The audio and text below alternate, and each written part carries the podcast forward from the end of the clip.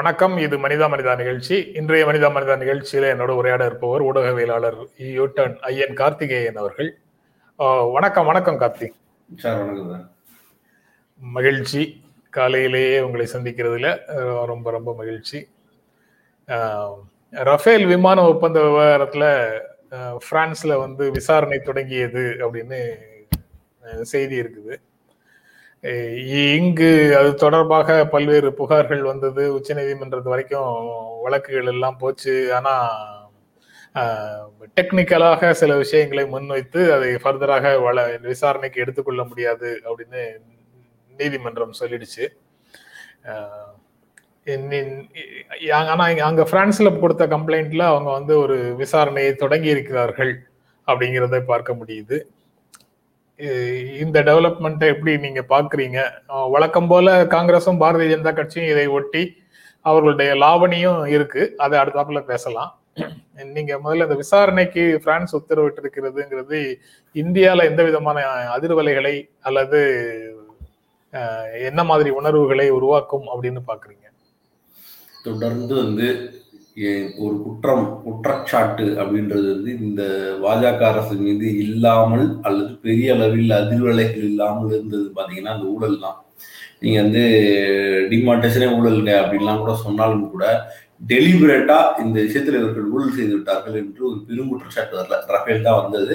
அதுவும் பார்த்தீங்க அப்படின்னா அது வந்து ஒரு அடுத்த கட்டத்துக்கு நகரல. ரஃபேல் இவர்கள் ஊழல் தான் செய்திருக்கிறார்கள் என்று மக்கள் பேசும்படியாக மக்கள் பெரும் குரலாக பேசும்படியான ஒரு சூழலே நடைபெறும் அதை வந்து காங்கிரஸ் தரப்புல வந்து ராகுல் உள்ளிட்டவர்கள் வந்து ரொம்ப பெருசா முன்னெடுக்க முயற்சி செய்தும் அது நடக்கல. கோர்ட்லயும் அது அடுத்த நகர்வாக அது மாறல. அந்த வகையில வந்து முதல் முதலில் ஒரு பிரச்சனை இருக்குன்னு ஒரு ஸ்ட்ராங்கான ஒரு இடத்துக்கு இது நகர்ந்திருக்கு அப்படின்னு நான் பார்க்கிறேன். அது நிச்சயமாக அதிர்வலைகளை ஏற்படுத்தக்கூடும். அதற்கான தடுக்கிற முயற்சியும் அவர்கள் பெருங்குரலாக எடுக்கிறதுக்கான வேலைகளில் இடங்க இறங்குவாங்க. பொதுவாக வந்து மாநிலத்தில் அளவில் எப்படியோ தெரியாது. ஆனால் தேசிய அளவில் ஊழல் குற்றச்சாட்டுங்கிறது ஒரு பெரிய ஒரு அதிர்வலையை போன முறை ஏற்படுத்தியிருக்கிறது. அதுக்கு காரணம் வந்து அதுக்காக துணை இயக்கங்கள் வந்தது. அல்லது வந்து ஊழல் எதிர்ப்பு இயக்கங்கள் பெரிய அளவுக்கு வேலை செஞ்சது காட்டப்பட்டது. அவர்களுக்கெல்லாம் பின்னால பாஜகவோட தொடர்பு இருக்குது அப்படின்னு சொல்லப்பட்டிருந்தது. ஏதோ ஒண்ணு ஒரு டெக்னிக் ஒரு ஊழல் குற்றச்சாட்டு வந்ததும் அதுல இருந்து ஒரு டெக்னிக்கை உருவாக்கி அவர்கள் அந்த எதிர்ப்பை அவர்களும் செய்தார்கள் அது போல துணை இயக்கங்களை வைத்தும் செய்தார்கள். அப்படியான ஒரு ஸ்ட்ராங் எதிர்ப்பு அப்படின்றத காங்கிரஸ் உருவாக்குமா அப்படின்றதுதான் இது என்னவாகுன்றதுலயும் இருக்கு. ஏன்னா காங்கிரஸ் வந்து ஒரு சாதாரணமான நடைமுறையை தான் மீண்டும் கேக்குறாங்க. ஒரு ஜேபிசி வேணும் ஜாயிண்ட் பார்லிமெண்டரி கமிட்டியில விசாரணை நடக்கணும் அப்படின்னு சொல்றாங்க. கூட்டு நாடாளுமன்ற குழு விசாரிக்கணும் அப்படின்னு சொல்றாங்க. அந்த அந்த மாதிரி ஒரு கோரிக்கையே கூட பாரதிய ஜனதா கட்சியால ஏற்றுக்கொள்ள முடியல. நாட்டை காங்கிரஸ் வலுவிழக்க செய்கிறது ரஃபேல் அல்லது விமானங்கள் கொள்முதல்ல ஊழல் அப்படின்னு எல்லாம் சொல்வதன் மூலமாக ஆளும் அரசுக்கு எதிராக இப்படி குற்றச்சாட்டுகளை சொல்வதன் மூலமாக நாட்டையே வலுவிழக்க செய்கிறது காங்கிரஸ் அப்படின்னு பாரதிய ஜனதா கட்சி இதற்கு பதில் சொல்றாங்க. அது பிரான்ஸ் நாட்டை சேர்ந்த ஒரு புலனாய் நிறுவனம் வந்து புலனாய் புலனாய்வு செய்தி நிறுவனம் தான் வந்து போடுறாங்க. மீடியா பார்ட்னு சொல்லி இருக்கிற அந்த நிறுவனம் அவங்க ஏப்ரல் மாதம் சொல்கிறாங்க சில பல கோடிகள் கை மாறி இருக்கு. இதை இந்திய அமலாக்க இயக்குநரகம் தெரிந்திருந்தது. ஆனால் அதை பற்றி அவங்க விசாரிக்கலன்றாங்க. அதே போல் அங்கே இருக்கிற இந்த ஃபினான்ஸ் ரிலேட்டட் அமைப்புமே குற்றச்சாட்டு கொடுத்துமே அந்த தலைவர் வந்து அது விமர்சி விசாரிக்காமல் அப்படி விட்டுட்டாரு அப்படின்ற விஷயம் சொல்லப்படுது. அங்க இருக்கிற ஒரு தன்னார்வ நிறுவனம் வந்து இந்த ஊழல் எதிர்ப்பு தன்னார்வ நிறுவனம் தான் அதை கையில எடுத்து பேசுது. சர்பான்னு அவங்க சொல்றாங்க ஊழல் செல்வாக்கை தவறாக பயன்படுத்துதல் பண மோசடி ஆதரவு அளிக்கும் வகையில் அமையிறது அப்படின்ற விஷயங்கள் எல்லாம் அவங்க குறிப்பிட்டு சொல்றாங்க. அப்ப நெருப்பு இல்லாமல் புகையாதா? அப்படின்ற ஒரு கேள்வியின் அடிப்படையில நீங்க இங்க புகைஞ்சா பரவாயில்ல அங்க புகையுது. ஸோ இங்க வந்து அரசியல் லாபத்திற்காக அது நகருது அப்படின்னா அங்க எப்படி அது நகருதுங்கிற கேள்வியும் வருது. ஸோ அதை அந்த பிஎன்எஃப்ல வந்து எப்படி விசாரிக்காமல் விட்டாங்கன்ற பல்வேறு கேள்விகளையும் அதுக்கு பின்னால வருது. இது தொடர்ந்து வந்து முதல்ல ஒரு பிரச்சனை வந்ததுன்னா அதை விசாரிக்க வேண்டிய கடமைன்னு ஒன்று காங்கிரஸ் சொல்லுது ஐநூறு ஐநூறு ஐநூறு பிளஸ் கோடிகள்ல நாங்க ஒப்பந்தம் போட்டிருந்தோம். அது வந்து நீங்க கிட்டத்தட்ட மூன்று மடங்குக்கு மேல ஒரு ஆயிரத்தி அறுநூறு கோடிக்கு பிளஸ்ல வந்து நீங்க வந்து அதை சைன் பண்றீங்கன்னு குற்றச்சாட்டு வைக்கிறாங்க. அதுக்கு இவர்கள் தரப்புல நிறைய விளக்கம் வருது கோர்ட் ஏத்துக்காத முடியாத அளவுக்கு வருது. இதோடைய வேல்யூ பாத்தீங்கன்னா அறுபதாயிரம் கோடி இந்த ஒப்பந்தத்தோட வேல்யூ ஒரு ரூபா ரெண்டு ரூபா கிடையாது அறுபதாயிரம் கோடி. இதுல இதுல வந்து ஏதோ ஒரு சிக்கல் இருக்குன்னு சொன்னா அதுவும் டிஃபென்ஸ் வேற எதுவும் இல்லை. நாட்டின் பாதுகாப்பு ஒட்டிய ஒரு விஷயம். அது வந்து ஒரு மிக முக்கியமான ஒரு துறையும் கூட. அதை ஒட்டி ஒரு கேள்வி வருதுன்னா அது பிரான்ஸ்லயே விசாரணைக்கு முன்பே தடுக்கப்பட்டிருக்குங்கிறது வந்து மிக மோசமா இருக்கு. இப்ப அந்த இடத்துல இருந்து பார்க்கும்போது இது விசாரணைக்கு அனுமதிப்பது அப்படின்றது ரொம்ப முக்கியமானது. காங்கிரஸ் உள்ளிட்ட கட்சிகள் நீங்க ஒண்ணும் ஒரு ஒரு எழுபது காசோ ஏழு காசோ ஏதோ ஒன்று ஏழு பைசாவோ ஏதோ ஒன்று உயர்ந்த போது அழகா மாற்று வண்டியில் ஏறி வாஜ்பாய் போய் போராட்டம் பண்றாரு. மாட்டு வண்டியில ஏறி போய் பார்லிமெண்ட் முன்னாடி போய் போராட்டம் பண்றாரு. இன்னைக்கு நூறு ரூபாயை தாண்டி போயிட்டு இருக்கு. காங்கிரஸுடைய போராட்டம் மிக மிக வீரியமானதாக இருந்திருக்கணும். ஒன்றும் கிடையாது. வெங்காய விலை வந்தோடனே வெங்காயத்தை போட்டு எடுத்துட்டு போய் கேஸ் சிலிண்டர் விலை இருந்தோடனே கேஸ் சிலிண்டரை உருட்டி இப்படியான ஒரு கடும் போராட்டத்தை பாஜக முன்வைத்தது. அது அவங்க எல்லாரும் வந்து தெருவில் வந்து உட்காந்துட்டாங்க நம்ம அக்கா தமிழிசை அவர்கள் இதுக்கு ஆளுநராக மாறிவிட்டார். அதற்கு முன்னாடி அந்த கட்சியில் இருக்கும்போது வந்து அவர்கள் பேசிய வசனம் திடுக்கிட வைக்கிறது அப்படின்னு பேசின அந்த அடுக்குமொழி வசனத்துல இருந்து இந்தியா முழுக்க பாஜக இந்த மாதிரியான விலை உயர்வை ஹைலைட் பண்ண விதம் இருக்குல்ல அதுல இருந்து காங்கிரஸ் வந்து வேறுபடுதுங்கிறதுலதான் சிக்கல் இருக்கு. இங்க எந்த எதிர்கட்சியாக இருக்கும்போது ஃபுல் ஃபிளட்ஸ்ல சண்டை போட்டே ஆகும் அது எல்லா கட்சியும் அதை செஞ்சீங்கன்னா தான் அது அந்த ஹைலைட் ஆகும். எண்ணூத்தம்பது ரூபாய்க்கு மேலே போயிருச்சு. இது இது மாதிரியான நேரங்கள்ல எப்படி எதிர்க்கட்சிகள் செயல்படுதுங்கிறது மிக முக்கியமானது. ஏன்னா ஒண்ணு ஊழல் விசாரிக்கப்படணும்னு ஒண்ணு. ஊழல் நடந்தது மக்கள்கிட்ட கொண்டு போய் சேர்க்கறது யாரு? இந்த ரெண்டு வேலையும் அவங்க செய்ய வேண்டிய கடமை இருக்குல்ல. அது எவ்வளவு தூரம் எதிர்க்கட்சிகள் இது இந்த மாதிரி விஷயங்களை கையில் எடுக்க போறாங்க அப்படிங்கிறது தெரியல. காங்கிரஸ் கட்சியிலேயே ராகுல் காந்தி மட்டும்தான் வந்து இது தொடர்பாக அதிகமாக பேசிட்டு இருக்கிறாரு. அப்படிங்கிறதையும் பார்க்க முடியுது. அடுத்ததாக நீட் பாதிப்பை ஆராய குழு அமைச்சது அரசமைப்பு சட்டத்தை மீறிய செயல் அல்ல அப்படின்னு உயர்நீதிமன்றத்துல தமிழக அரசு பதில் சொல்லியிருக்குது. திரு கருநாகராஜன் போட்ட வழக்குக்கு கேவிட் மாதிரி பல்வேறு அரசியல் கட்சிகளும் தங்களையும் இணைத்துக் கொண்டிருக்கிறார்கள் அந்த வழக்குல அப்படிங்கிற செய்தியை பார்க்க முடியுது. ஒரு திட்டம் அல்லது ஒரு சட்டம் எந்த விதமான விளைவுகளை மக்களிடம் ஏற்படுத்தி இருக்கிறது அப்படின்னு ஆய்வு செய்யறது சட்டத்தை மீறியது செயல் அல்ல. அரசமைப்பு சட்டத்தை மீறிய செயல் அல்ல. அது முறையான ஜனநாயக நடைமுறையே அதுதான். அப்படிங்கிறத தமிழ்நாடு அரசு அந்த அபிடவிட்ல சுட்டி காட்டி இருக்கிறாங்க எப்படி பார்க்குறீங்க இதை? நல்ல விஷயம் தான் நீங்க வந்து கோர்ட்ல இருக்கிற நீதிபதியே வந்து அதற்கு எதிராக ஸ்டேட்மெண்ட் கொடுக்குற மாதிரியான சூழல் இருக்கும்போது ஸ்ட்ராங்கா அதற்கு எதிராக வாதாடுவதுங்கிறது மிக முக்கியம். வழக்கு போடுறது எல்லாரும் போடுறாங்க. எல்லா நேரங்களிலும் எல்லா விஷயங்களுக்காகவும் அரசு சார்பாக ஒரு வழக்கு விழுது ஆனால் அந்த வழக்கை எப்படி கையாளுறாங்கன்றது ரொம்ப அதுக்கு போடுற ஏஜி என்ன போய் பேச போறாருன்றது ரொம்ப ரொம்ப முக்கியமானது. அட்வொகேட் ஜெனரல் வந்து சுப்ரீம் கோர்ட்ல போய் என்ன பேச போறாரு? அல்லது இங்க இருக்கிற ஹைகோர்ட்டுகள்ல போய் அந்த அரசு சார்பாக போற வக்கீல் என்ன பேச போறாங்கன்றது ரொம்ப ஹைலி இம்பார்ட்டன்ட் வழக்கு போட்டோன்றது அல்ல விஷயம். வழக்கை எப்படி கையாளுறாங்க வாதாடுறாங்க எப்படி அந்த நியாயத்தை பெற்றுத்தருவதற்கான முன்முயற்சி இருக்காங்கன்றது ரொம்ப முக்கியமானது. அதுல அவர்கள் சொன்னது ரொம்ப ரொம்ப முக்கியமான பாயிண்ட் அது வந்து ஒரு சாதாரண ஒரு விஷயம்தான். ஒரு மக்கள் என் மாநிலத்தில் இருக்கிற மக்களுக்கு ஒரு சட்டத்தினால் ஒரு சிக்கல் வருதுன்னா அந்த சட்டத்துல வர்ற சிக்கலை அனலைசிஸ் பண்றதே தப்புன்னு எப்படி சொல்ல முடியும்? அது அரசியலமைப்புக்கு உட்பட்டதுதான். இங்க ஒரு மனுஷன் அழுகிறான் கஷ்டப்படுறான் கண்ணீர் விடுறான் அவனுக்கு ஒரு சிக்கல் இருக்கிறது என்றால் அதை வந்து நம்ம ஹைலைட் பண்றதுக்கு அதை வந்து ஒரு விசாரிக்கிறதுங்கிறது ஒரு எளிமையானது. அதிலே இன்னைக்கு அந்த செய்திகள் எல்லாம் பாத்தீங்கன்னா ஒரு விஷயம் குறிப்பிடப்பட்டிருக்கு. பெரும்பகுதி பணம் கட்டி தனியார் கோச்சிங்ல போய் பண்றவங்க தான் இதுல வந்து ஜெயிக்க முடியுதுங்கிற சூழல் இருக்கு. அப்படின்னு சொல்லிட்டாங்க. அவ்வளவுதான். இதுக்கு மேல வந்து அதுல இருக்கிற இம்பாக்ட பத்தி அனலைஸ் பண்ண வேண்டிய தேவையே இல்லை. பணம் உள்ளவர்களுக்கு மட்டும் துணை நிற்கிறது நீட்டுங்கிறதுலே எல்லா இம்பாக்டும் வந்துருது. நீங்க தனியா போய் நீங்க அதுக்கு பிறகு வந்து அதுல இருக்க டீட்டெயில் அனாலிசிஸ் வேணா நீங்க பண்ணிக்கலாம். அடிப்படையில இந்த இந்த கு- இந்த குற்றச்சாட்டு வந்ததுக்கு பிறகு அந்த அந்த அது உண்மை இருக்குன்றது நிரூபிக்கப்பட்ட பிறகு கோர்ட்லயே ஏற்கனவே ஆன்டி புவர் என்று கோர்ட்டே சொன்னதுக்கு பிறகு அதுல ஒரு அநியாயம் இருக்கான்னு தனியா போய் யாரும் புரிஞ்சுக்க வேண்டியதில்லை. ஒரு மேலோட்டமான பார்வையிலேயே அது நீங்க புரிஞ்சுக்க முடியாது. அது பெரிய அநியாயம். அந்த அநியாயத்துக்கான சண்டையை அரசு அரசு மட்டுமல்லாது இருக்கிற எல்லா கட்சிகளும் ஒரு புள்ளியில் நின்று சண்டையிட வேண்டியது இன்ன வரைக்கும் அதிமுக இதுக்கு என்ன ஸ்டேட்மெண்ட் கொடுத்துருக்கு? பாஜகவை கண்டித்து இருக்கிறதாங்கிற கேள்வியும் வந்துட்டு கூட்டணியில் இருக்கிற சக கட்சி என்ன மாதிரியான நகர்வுகளை நகர்த்துகிறதோ அதற்கு என்ன நீங்க அழுத்தம் கொடுத்தீங்க? என்ன கேள்வி கேட்குறீங்க? இது செய்யலாமா? செய்யக்கூடாதான்றது உங்களுடைய பார்வை என்ன? ஏன்னா நீங்க நீட்டை எதிர்க்கிறீங்க. அதிமுக நீட் வேண்டாம் என்கிறது. பாஜக நீட்டை கொண்டு வரணும்னு வழக்கு போடுது. அப்போ ஒரு புள்ளியில் எல்லாரும் வந்து நின்று எதிர்த்து நிற்கிற ஒரே கட்சியாக பாஜகவை மாற்றி கேள்வி எழுப்பது தானே சரியா இருக்கும்? அதுக்கான நகர்வு இங்கு மிக முக்கியமானது. அதை அவர்கள் செய்ய வேண்டும். அப்படி செய்யாத கட்சிகள் எல்லாரும் பாஜக தான். இதுதான் பிரச்சனை. அதாவது பைனரி அப்படின்னு இந்த மாத்துறது.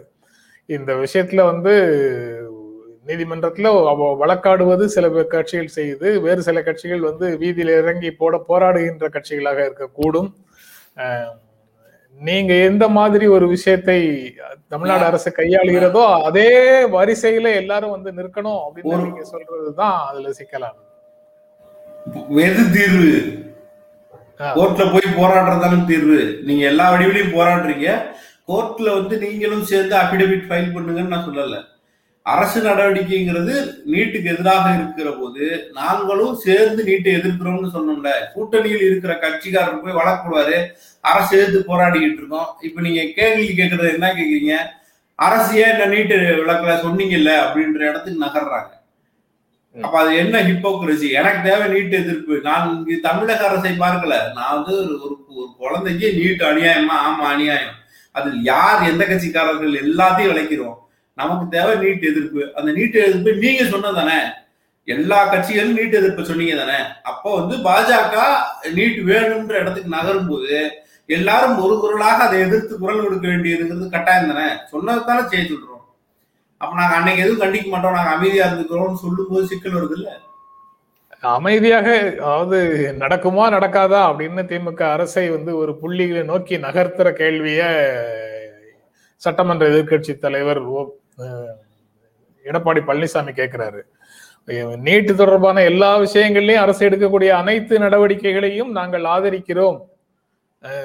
நீட்ல இருந்து தமிழ்நாட்டுக்கு விலக்கு பெரு பெற வேண்டும் அப்படின்னு ஓபிஎஸ் பேசுறாரு. கட்சியினுடைய ஒருங்கிணைப்பாளர் ஓபிஎஸ் பேசுறாரு. அதே நேரத்தில் பாஜக எதிர்த்து வழக்கு தொடுத்தால் மட்டும் நாங்கள் அமைதியாக இருப்போமா என்ன என்ன வடிவம்னு ஒண்ணு இருக்குல்ல. செய்யற ஆள பக்கத்துல இருந்து கூட்டணியில் இருக்க ஆள கேள்வியே கேட்க மாட்டேன். ஆனா மட்டும் சொல்றேன்னா என்ன அர்த்தம் எனக்கு புரியல. சரி நீங்க புரியலன்னு சொல்றீங்க. கொஞ்சம் கடந்த கால நிகழ்வுகளை எல்லாம் புரட்டி பார்த்தா எல்லாம் புரியும் அப்படின்னு நினைக்கிறேன். அரசியல் கட்சிகள் வந்து குறிப்பிட்ட பிரச்சனைகளை எப்படி கையாள்கின்றன அப்படிங்கறத வந்து ஒரு பத்தாண்டு நான் தனிப்பட்ட முறையில் சொல்றேன். இது எல்லா அரசியல் நிகழ்வை போன்றது அல்ல. இது பிள்ளைகளுடைய படிப்புங்கிறது வந்து ரொம்ப ஒரு ஒரு அடிப்படையான ஒரு விஷயம். மிகப்பெரிய ஒரு அநியாயம் நடந்திருக்கு. அதுவும் குறிப்பாக ஏழை மாணவர்களுக்கும் அப்புறம் வந்து இடஒதுக்கீட்டால் பயன்படக்கூடிய மக்களுக்குமே அது எதிர்ப்பாக திட்டமிட்டு இருக்கிறதை போல நடந்திருக்கு. ஸோ அதனால நம்ம வந்து கடந்த காலத்துல வேற வேற விஷயங்களை கையாண்டதை போலவே அல்லது வேற யாரோ பண்ணிருக்காங்கன்றத வச்சுமே இது சொல்லக்கூடாதோ நான் நினைக்கிறேன். சரி. ரைட் ரைட் ஒரே புள்ளியில எல்லாரும் கேவியட் போட்டு இந்த வழக்கை வந்து இங்க இருந்து நகர்த்தணும்ன்றீங்க இந்த வழக்கு நான் அப்பயே சொன்னேன். கேவியட் போடுங்கலாம் நான் சொல்லல. ஒரு குறைஞ்சபட்சம் ஏங்க நாங்க நாங்க நீட்டு வேணான்றோம் நீங்க வேணும்ன்றீங்களேன்னு ஒரு கூட்டணிக்குள்ள இருக்கிற கட்சிகள் கேள்வி எழுப்ப வேண்டிய தேவை இருக்குல்ல? போட்டு முட்டுக்கொட்டை போடாதீங்கன்னு சொல்ல வேண்டிய கேள் கே- இது இருக்குல்ல? இந்த வழக்கு வந்து ராஜன் கமிட்டி தொடர்பானதான. அடிப்படையான பிரச்சனைக்கும் இந்த வழக்குக்கும் தொடர்பு இல்லை. அப்படித்தானா? இம்பாக்ட் அனாலிசிஸ் பண்ணி அதன் அதை வச்சு Impact- ஏதோ ஒரு நடத்துறாங்க. இம்பாக்ட் impact அனாலிசிஸே வர பண்ணக்கூடாதுன்னு சொல்றாங்கல்ல. அது அது பெரிய சிக்கல்ல பெரிய செட்பேக் இல்ல. அ- அது வேற வந்து ஒண்ணு இல்ல ஒண்ணு இல்ல இப்ப அதிமுக தன் நிலைப்பாட்டை நாங்கள் நீட்ட ஆதரவுன்னு சொல்லிருச்சுன்னா அவங்க என்ன செய்யணுங்கிறத நம்ம எதுவுமே சொல்ல முடியாது. அது எப்படி சொல்லுவாங்க? அதைத்தான் சொல்றேன். அப்ப நீங்க ஏ ரெட்ட வேசைய ஒண்ணு நீங்க ஆமா நாங்க நீட்ட ஆதரிக்கிறோம்னு போயிருங்க. இல்ல நீங்க எதிர்ப்பீர்கள் என்றால் அதை வந்து நீங்க கேள்வி கேளுங்க. உங்க கூட்டணி கட்சிக்கு அழுத்தம் கொடுங்க. நீங்க ஒரு தேசிய கட்சி வந்து இங்க மாநிலத்தில் இருக்கக்கூடிய உரிமையை பாதிக்கக்கூடிய ஒரு விஷயமாக இருக்கும்போது அதுல உங்களுடைய ஸ்டாண்டு வேறையாக இருக்கும்போது அதை குறைஞ்சபட்ச குரல் கொடுக்குறல என்ன? ஏங்க வழக்கு போட்டீங்கன்னு கேட்கறல என்ன?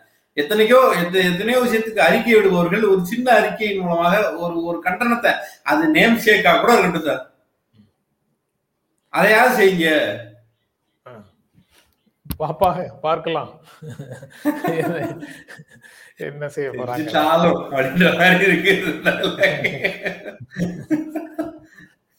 அப்புறம் தடுப்பூசி நிலவரம் குறித்து அமைச்சர் மா சுப்பிரமணியன் ஆய்வு ஸ்பெல்லிங் மிஸ்டேக்கோட இருக்கு. அஹ் நில நில வரத்த நில ரவலம் நிலவரம் அப்படின்னு. அவரு இருந்த பகுதியில வாக்கிங் போயிட்டு அங்க ஒரு டீ கடையில உட்காந்து பேசிட்டு இருக்கிறாரு அவர் காலையில எங்க இருந்தாலும் வழக்கம் போல வாக்கிங் போய் போயிருக்கிறாரு. போற இடத்துல மக்களிடத்துல உரையாடுகிறார். அப்படின்னு அந்த செய்தியில தெரியுது. ட்வீட் போட்டிருக்காரு. ஆமா ட்வீட் போட்டிருக்காரு. அவருடைய ட்வீட்ல அது இருக்கு. எப்படி பார்க்கறீங்க அத? அங்க அவர்கள் விழிப்புணர்வோடு இருக்கிறார்கள்னு வேற அவர் சொல்லியிருக்கிறாரு. அவங்க வந்து அந்த பகுதியில் இருக்கிறவங்க தடுப்பூசி தொடர்பாக விழிப்புணர்வோடு இருக்கிறார்கள் அப்படின்னு தான் சொல்லியிருக்காங்க அதை தெரிஞ்சுக்கிற முனைப்போடு அமைச்சர் இருக்கிறாருங்கிற வகையில எனக்கு சந்தோஷம் அது தெரிஞ்சுக்கிறதுக்கு முயற்சி பண்றாரு அப்படின்ற வகையில அது ரொம்ப முக்கியமானதுதான். நம்ம வந்து நீங்க எளிய மக்களோட போய் ஒரு தகவலை தெரிஞ்சுக்கன்னா ஒரு ஊர்ல இருக்க செய்தி தெரியணும் டீ கடைக்கு அவர் எப்பவுமே தண்ணீரில் காலையில வாக்கிங் போறது தானே. இருக்கிறவர் தான். இருக்கிறவர் தான். அதுல வந்து மிக முக்கியமான இடம் வந்து டீ கடை தான். டீ கடைக்கு போயிட்டோம்னா அந்த ஊர்ல இருக்க எல்லா கதையும் தெரிஞ்சு யார் வீட்டுல கல்யாணம் யார் வீட்டுல ஆளுக்கு உடம்பு சரியில்லை யார் வீட்டுல போனாங்க வந்தாங்க எல்லா கதையும் டீ கடைக்கு தான் மோஸ்டா தெரியும். அதை விட அரசியல் பேசுகிற தளமும் டீ கடை தான். அங்கவே அதை தெரிஞ்சுக்க முயற்சி பண்ணியிருக்கிறாரு. அது கிராமம் கிராமமா தடுப்பூசி போடணுன்ற விஷயத்த அஹ், நகர்த்துறது மிக முக்கியமானது. இன்னும் தடுப்பூசி பற்றாக்குறை இன்னைக்கு இன்னைக்கு ஊசி இல்லை அப்படின்ற சூழலும் இருக்கு.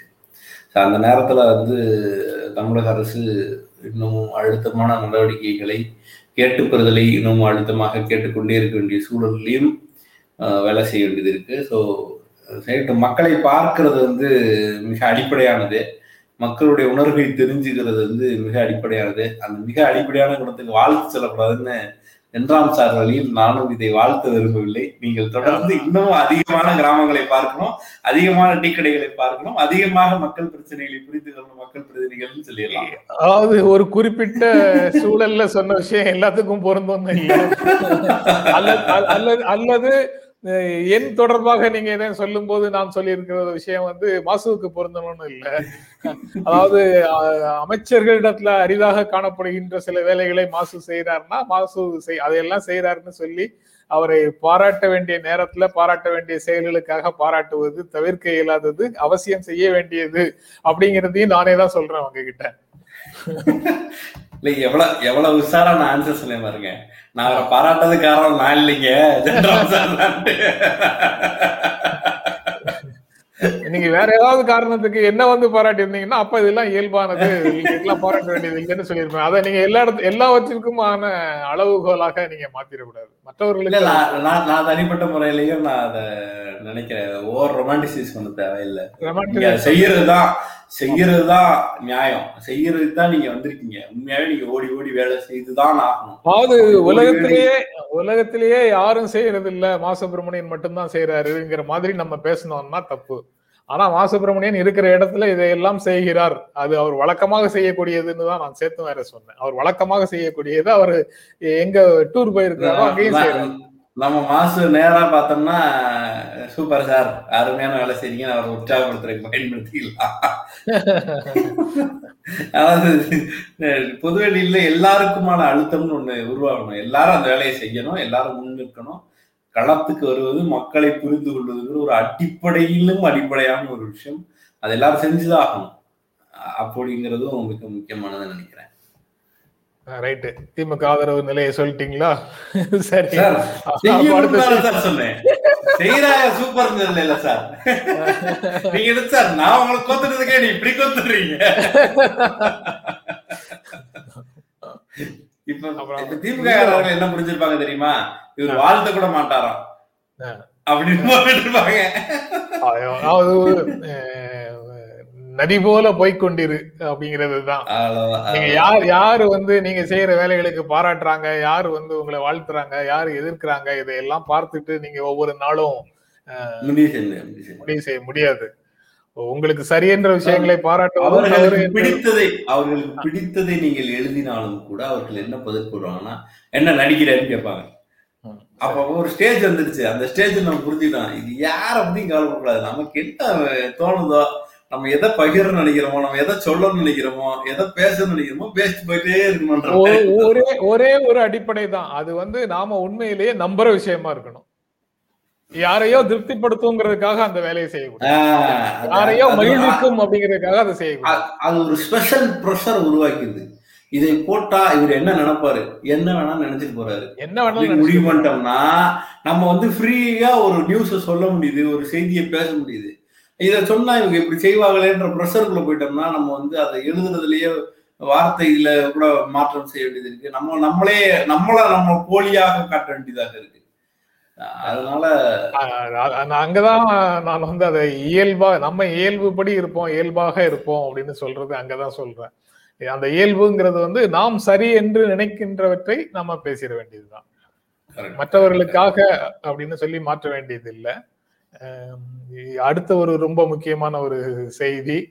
உத்தரகாண்ட் முன்னாள் முதல்வர் தீரத்தை தொடர்ந்து அதிகப்படியான நெருக்கடியை சந்திக்கும் மமதா பானர்ஜி அப்படின்னு தலைப்புல போட்டிருக்கிறோம். அதாவது அவர் அவர் ரிசைன் பண்ணி வேற சிஎம் எலெக்ட் பண்ணிட்டாங்க. ரீசன் வந்து அவரு சட்டமன்றத்துல உறுப்பினராக இல்ல. ஆறு மாதத்துக்குள்ள சட்டமன்ற உறுப்பினர் ஆகணும். இன்னும் இரண்டு. மா இன்னும் இரண்டு மாதங்களுக்குள்ள அவங்க சட்டமன்ற இடைத்தேர்தலை நடத்துவதாக இல்லை. ஏன்னா பொது தேர்தலுக்கே ஒரு வருட காலம் தான் இருக்குது. அதனால இடைப்பட்ட காலத்துல இடைத்தேர்தல்களை நடத்த வேண்டிய அவசியம் இல்லை அப்படின்னு மக்கள் பிரதிநிதித்துவ சட்டம் சொல்லுது. அதனால அவங்க நடத்த மாட்டாங்க. அதனால ஆறு மாதம் வரைக்கும் ஆறு மாதத்தின் கடைசி நாள் வரைக்கும் இருந்துட்டு அவர் ரிசைன் பண்ணாம நான்கு மாதங்களிலேயே அவர் ரிசைன் பண்ணிட்டாரு. அடுத்த சிஎம் தேர்ந்தெடுத்துட்டாங்க. அந்த மாநிலத்துல. இஷ்யூ வந்து இப்போ மே மாதம் மமதா? பானர்ஜி பதவியேற்று இருக்கிறாங்க இப்போ மூன்று மாதங்கள் ஆச்சு. இன்னும் மூன்று election மாதங்களுக்குள்ள எலெக்ஷன் நடத்தணும். பை எலெக்ஷன் நடத்தணும். அவங்க ஒரு தொகுதியில இருந்து ஜெயிக்கணும் தான் உத்தவ் தாக்கரேக்கு மகாராஷ்டிரால இதே போன்ற ஒரு நெருக்கடி இருந்தது. ஆனா அவர் வந்து லெஜிஸ்லேட்டிவ் கவுன்சிலுக்கு போயிட்டாரு. அந்த எலெக்ஷனை நடத்த நடத்த வைக்கிறதுக்கு காத்திருந்தாரு. அது தேர்தல் ஆணையம் நடத்திய போது கடைசி நேரத்துல அவர். எம்எல்சி ஆயிட்டாரு. மேற்கு வங்கத்துல பை கேமரல் செட்டப் இருக்கிற மாதிரி தெரியல. அப்படின்னா இந்த இந்த நெருக்கடியை இந்த அழுத்தத்தை மமதா பானர்ஜி கொடுக்க மாட்டாங்க. எனக்கு அது சரியாக தெரியல. இருக்கா இல்லையான்னு. யாருக்கு தெரியும்? மம்தா மம்தா வந்து இந்த ரெண்டு மாசத்துக்குள்ள எம்எல்சி முறையவே கொண்டு வந்தாங்க கொண்டு அப்படி கொண்டு வந்துட முடியாது. இல்ல அங்க டெல்லியில போய் ஒப்புதல் வாங்கணும்ல. அது அது ஒரு மறுபடியும் ஒரு ஃபைட் தானே சார்? மறுபடியும் அது மாநில அரசு விரும்புவதை செய்யற மாதிரியான ஒரு ஒரு விஷயம் தானே. கொண்டு முடியாது. அடுத்த சொல்ற மாதிரி அடுத்த அலை பரவுவதற்கு முன்னால இந்த இடைத்தேர்தலை நடத்தி விடுங்கள் அப்படின்னு அவங்க கேக்குறாங்க. ஆனா நடத்துவாங்களா நடத்த மாட்டாங்களான்னு தெரியல. அது ஒரு அழுத்தத்தை கொடுக்கிறது. ஓவராலாவே இங்க கருத்து சுதந்திரத்துக்கு எதிரான வேலைகள்ல இருந்து எல்லாமே வந்து ஒரு ஒரு இது இப்படித்தான் பண்ணுவோன்ற இடத்துக்கு நகர்ந்து நகர்ந்து நிறைய வேலைகள் நடக்குது. அது அது ஒரு தேசிய அளவில் ஒரு எதிர் அதிர்வலைகளையும் ஏற்படுத்த ஆரம்பிச்சிருக்கு. வெஸ்ட் பெங்காலுக்குள்ள நுழையவே முடியல. சவுத் வந்து கைவிடுது. கேரளா தமிழ்நாடு மகாராஷ்டிரா கையை விட்டு போயிருச்சு. இப்படின்ற ஒரு விஷயங்கள் எல்லாமே வந்து இவங்க எல்லாருமே கொஞ்சம் ஒரு அழுத்தமான முகங்கள் அல்லது அழுத்தமான இயக்கங்கள் அப்படின்ற மாதிரி இருக்கு. இப்போ வந்து தமிழ்நாட்டையும் சரி கேரளாவையும் சரி வெஸ்ட் பெங்காலையும் சரி மகாராஷ்டிராவையும் சரி இந்த மாதிரியான மாநிலங்கள்லாம் எடுத்துட்டீங்கன்னா திருப்பி அடித்தல்ல ஒரு ஒரு வேகத்தோட அடிக்கிறாங்க. பஞ்சாப் ஏற்கனவே சிக்கல்ல இருக்கு. இப்படியான சூழல் இருக்கு. இந்த நேரங்கள்ல அது தவிர முன்னால வந்து எந்த விதமான கேள்வியும் இல்லாம டெல்லி என்ன சொன்னதோ அதை கேட்டுக்கொண்டு நடந்த மாநில கிளைகள் இப்போது மாநிலங்களுக்குள்ள மா- எல்லா மாநில பெரு பெரும்பாலான மாநிலங்கள்ல உட்கட்சி பூசல்களும் அதிகமாக தலை தூக்குகின்றன. அந்த பஞ்சாயத்துக்கு. டெல்லிக்கு போயிட்டு இருக்கிறாங்க அப்படிங்கிறதும் ஒரு சிக்கலாக. நீ எப்போதுமே பார்க்காதது எல்லாமே இப்ப நடக்குது சார். நடக்குது நடக்குது. எப்போதுமே நடக்காதுன்றதெல்லாம் நடக்குது. அது எல்லாமே வேற ஒரு செய்தியை சொல்லுதாங்கிறது தெரியல. அதை இந்த மெதுவா தான் பார்க்கணும். அது என்ன நடக்குது? லட்சதீப் விவகாரம் படிச்சோம் படிச்சோம் இல்லையா? அதெல்லாம் நமக்கு வந்து இப்படி ஒரு நடக்கும்னே நம்ம யாருக்குமே தெரியாத ஒரு விஷயத்த வந்து அதீதமாக கையில் எடுத்த ஒரு தனம். நீங்க இப்ப நீங்க எல்லா துறையிலையும் நீங்க ஓடிடி பிளாட்ஃபார்ம்ல டிஜிட்டல்லன்னு ஒவ்வொன்றா வந்து கடைசியில இப்ப இது எங்க வந்து நிக்குதுன்னா சினிமா துறைக்கு வந்துருச்சு.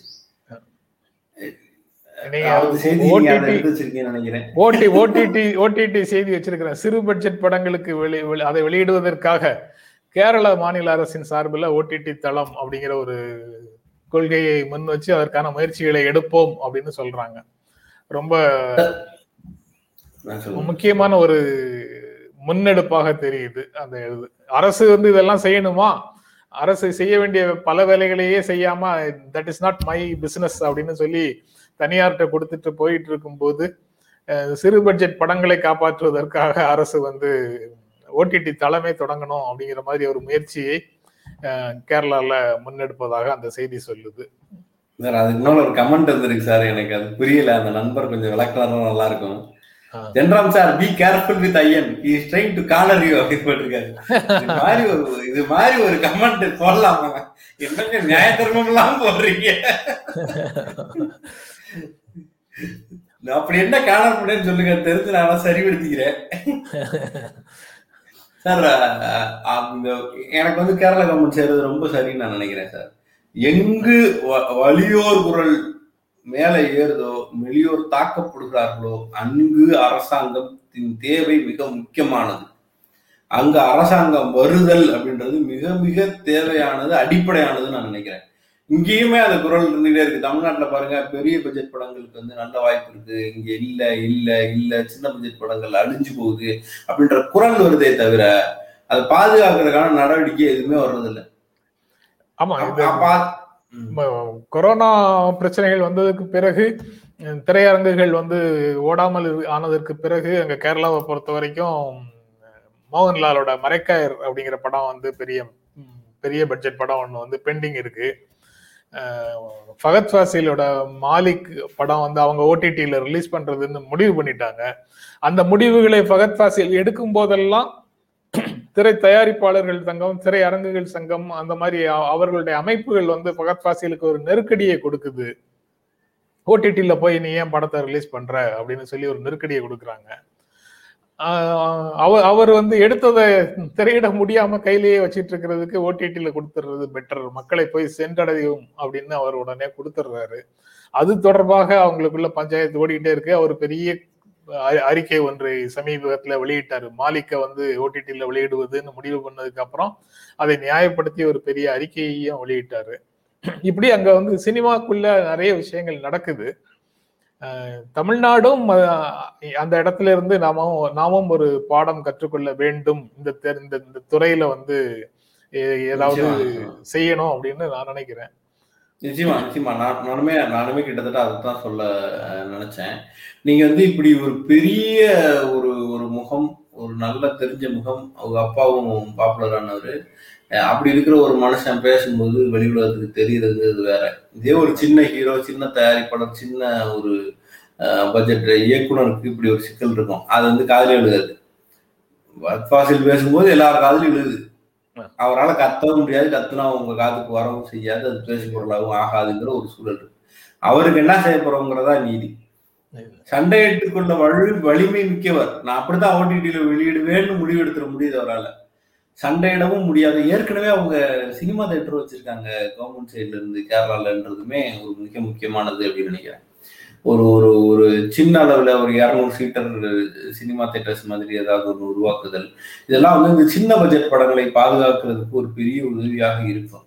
பெரிய நெருக்கடிக்கு இல்லாம அவங்கள வந்து ஏதோ ஒரு வகையில சேஃப்கார்ட் பண்ணி ஏன்னா நீங்க சினிமா துறைன்றது சின்ன துறை கிடையாது. மேக்கப் ஆர்டிஸ்ட்னா அதுல ஆயிரத்தெட்டு பேர் இருக்காங்க. ஒரு ஒரு லைட்மேன்னா அதுல வந்து ஏகப்பட்ட பேர் இருக்காங்க. ஸ்டண்ட்மேன் ஏகப்பட்ட பேர் இருக்காங்க. ஸ்டண்ட்மேனுக்கான எந்த விதமான இன்சூரன்ஸ் இன்னைக்கு வரைக்கும் கிடையாது. அதுக்கு பிறகு வந்து சின்ன சின்ன டப்பிங் ஆர்டிஸ்ட்னா டப்பிங் ஆர்டிஸ்ட் அவ்வளவு பேர் இருக்காங்க.